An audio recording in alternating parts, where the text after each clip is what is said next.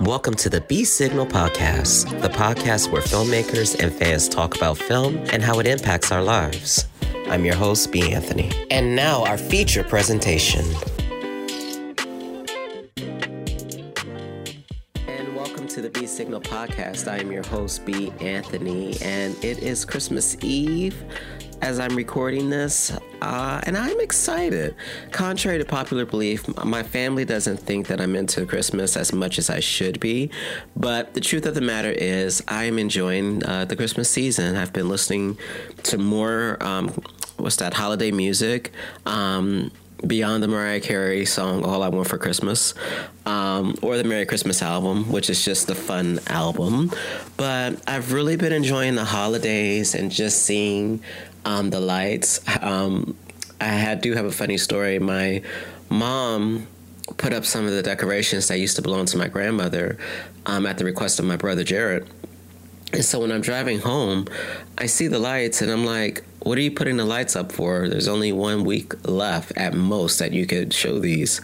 And um, my family um, makes reference to me when I get in that type of mood. They call me uh, Scrooge and they say Mr. Bah Humbug.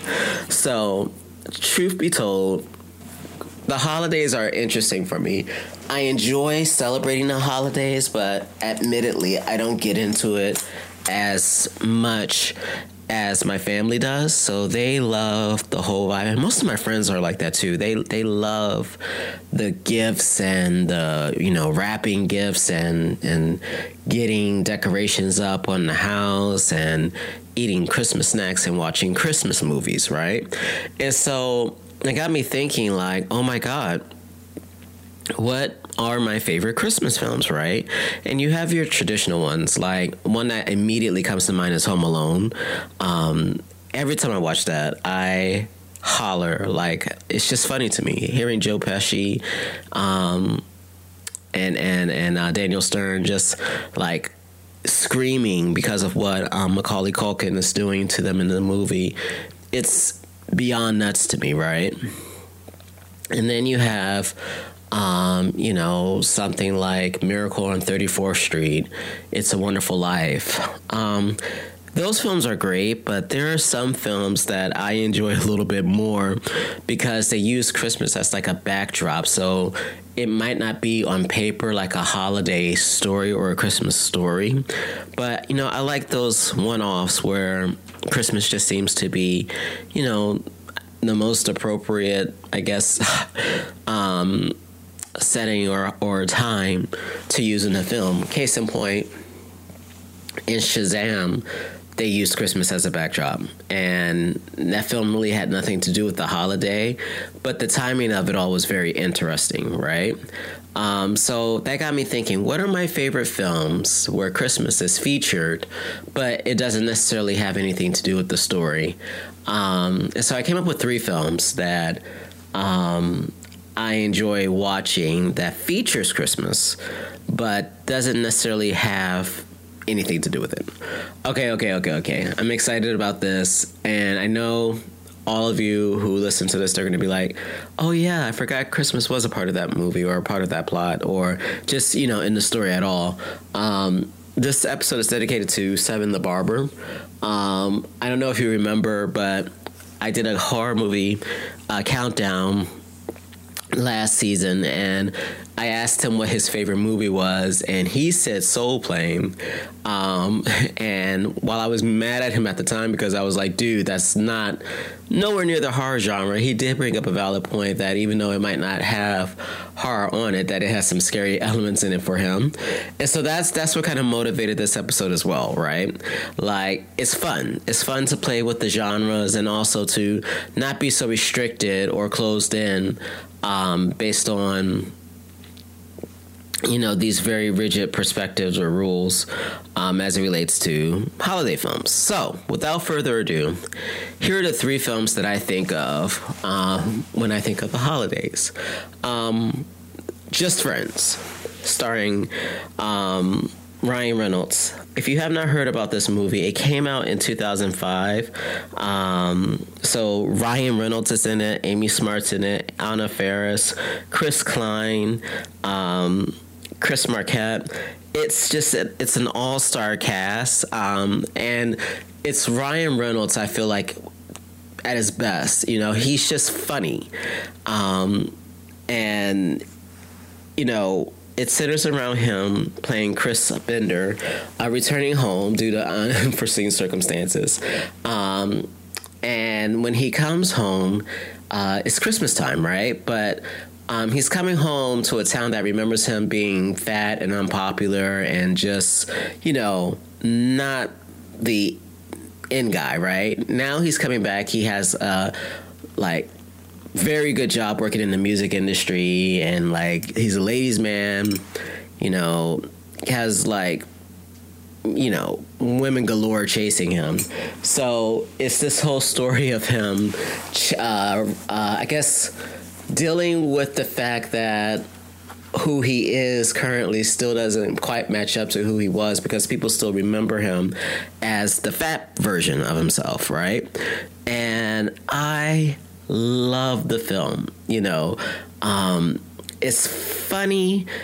The holidays for this one, it does have more of a prominent part in it, but more than that, the I mean the shenanigans that happen in this movie um, is just crazy. One of the reasons why he um, ends up back in his hometown is because he's a music producer, right? And so Anna Faris's character is like so you have to remember when the movie was released 2005 so that was that pop era where you had like your Jessica Simpsons your Ashley Simpsons Britney Spears um, Christina Aguilera you know that era of pop music right?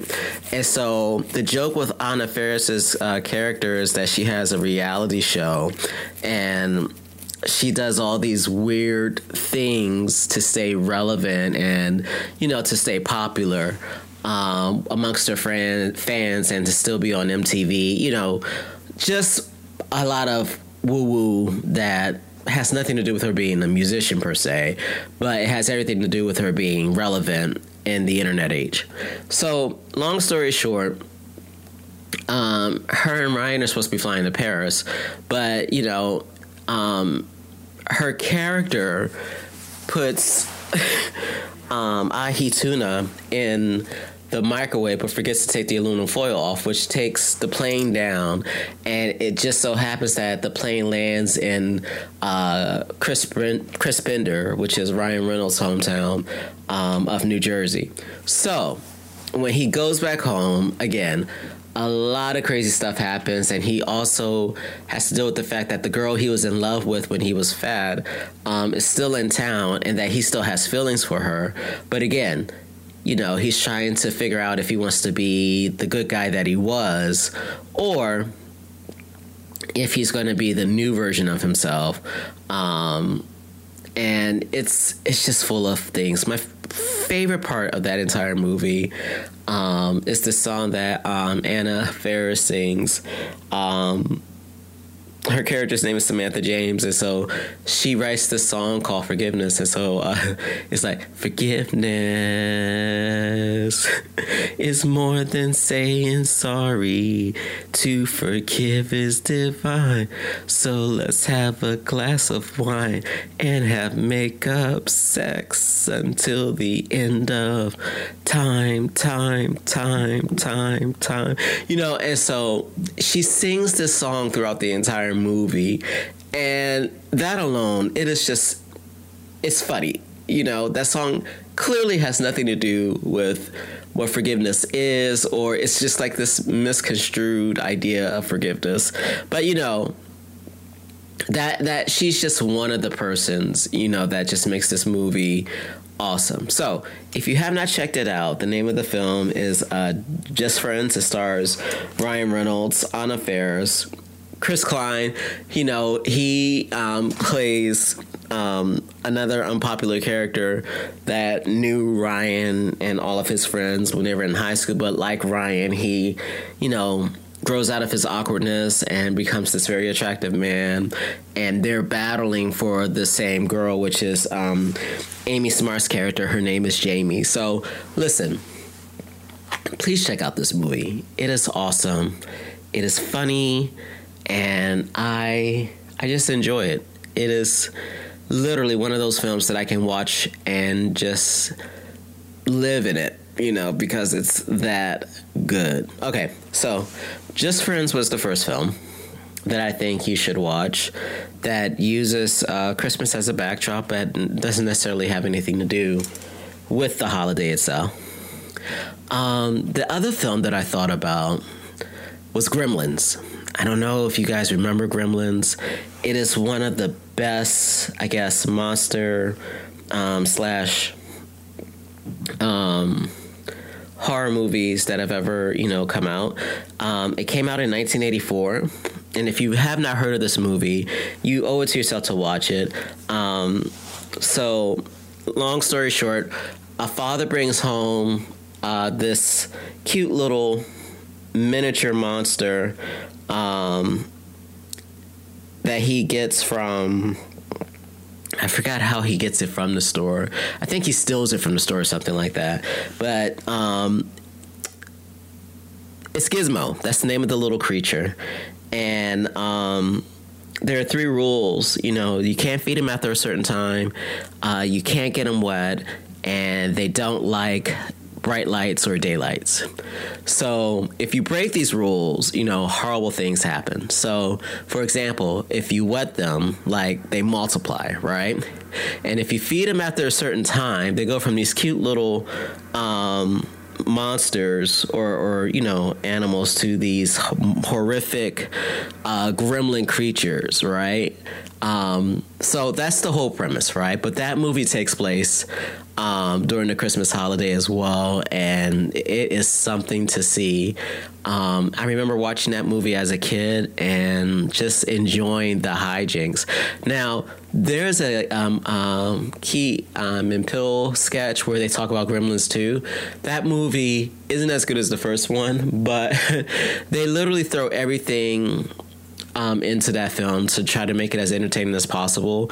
And it turns out being more just not what they anticipated, right? But I, I suggest you watch the first film.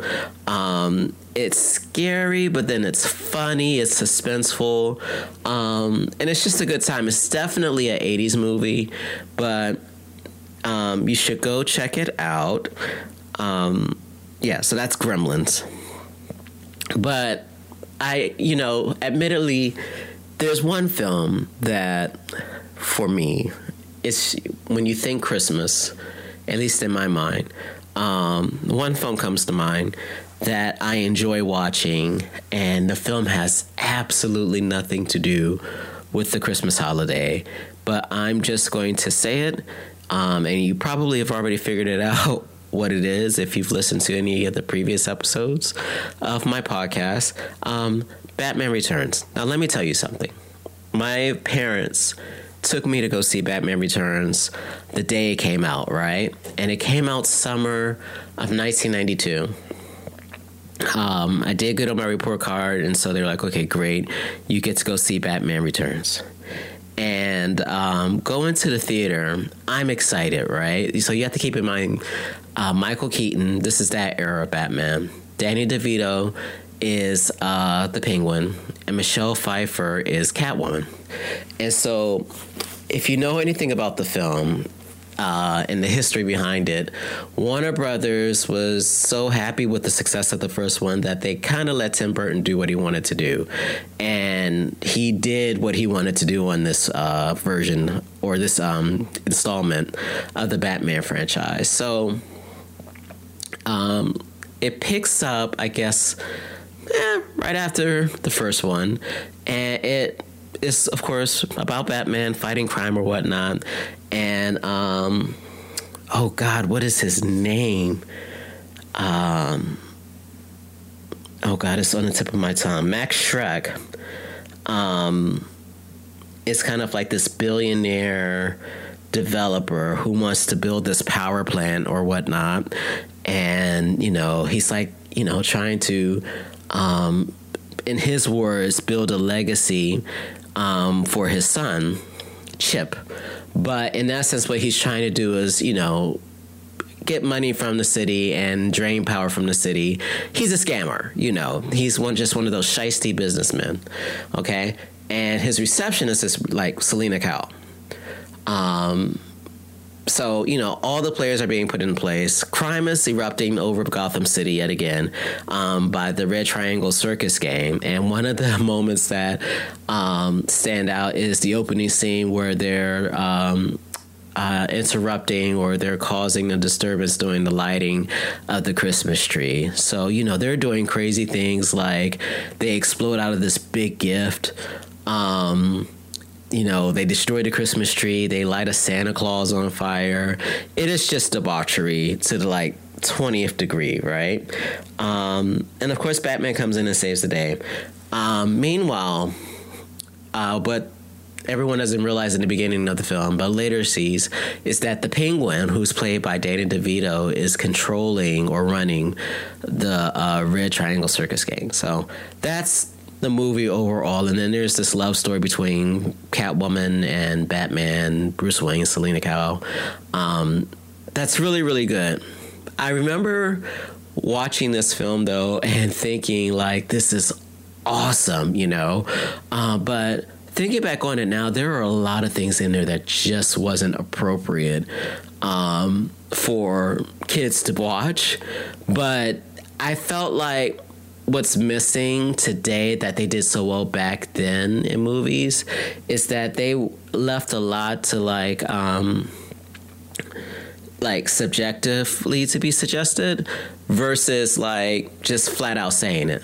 So for example, um when the penguin um is talking or when Max Shreck, I'm sh- when Max Shreck proposes that the Penguin becomes mayor and introduces him to like the campaign team or whatnot, um, and a woman comes up uh, to him and um, you know he bites off uh, her coworker's nose and um, Max is like, you know, trying to tell him, you know, chill. I understand. You don't like what's going on. You know, this is the last minute thing, but I feel like we can do it. Um, imagine, like one joke, he was like, imagine um, Oswald Cobblepot filling the void, and his immediate response was, "I like to fill her void." Now that is so inappropriate and i don't think that would play well today in audiences but you know, me at nine years old, I didn't understand what he was talking about. And it's so bad. Like, that is just wrong. Like, that is a lawsuit waiting to happen. But of course, it's the villainous penguin. And then he takes it a step further and he's like, teach her my uh, French flipper trick or something like that. And I'm like, what is happening in this movie as I watch it now, right? But, you know, all of that went over my head. Um, then um, there's a scene where um, he uh, they kidnap the ice princess and they throw her off of a building um, to fall on like one of the uh, at the at the foot of the Christmas tree, causing this big hoorah. And I'm like, this is something like these are some horrific things that you're putting on the setting of Christmas, like, but at the same time, there's some elements of that film that is just super entertaining. The biggest element that was entertaining, but then also just overtly like provocative and just you know not appropriate for a kids film um, was seeing Selina Kyle, aka Michelle Pfeiffer, as Catwoman. And first of all, the suit that she was in, you know, Julie Newmar um, and Eartha Kitt to me are the ultimate Catwomen.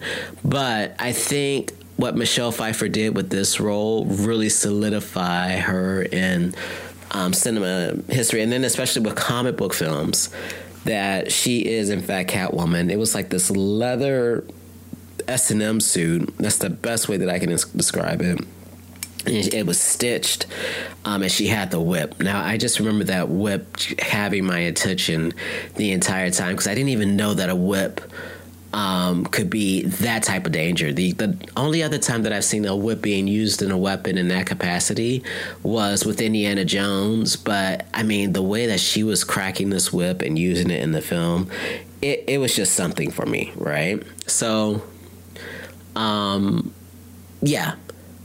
If you have not seen Batman Returns, or, or if you forgot, if you even didn't even pay attention to the fact that it happened under a, a, Christmas idea or a Christmas time frame, you like owe it to yourself to go back and then not only go back but just see how you know Tim Burton does um, those quirky, weird type of films, and you know, I think.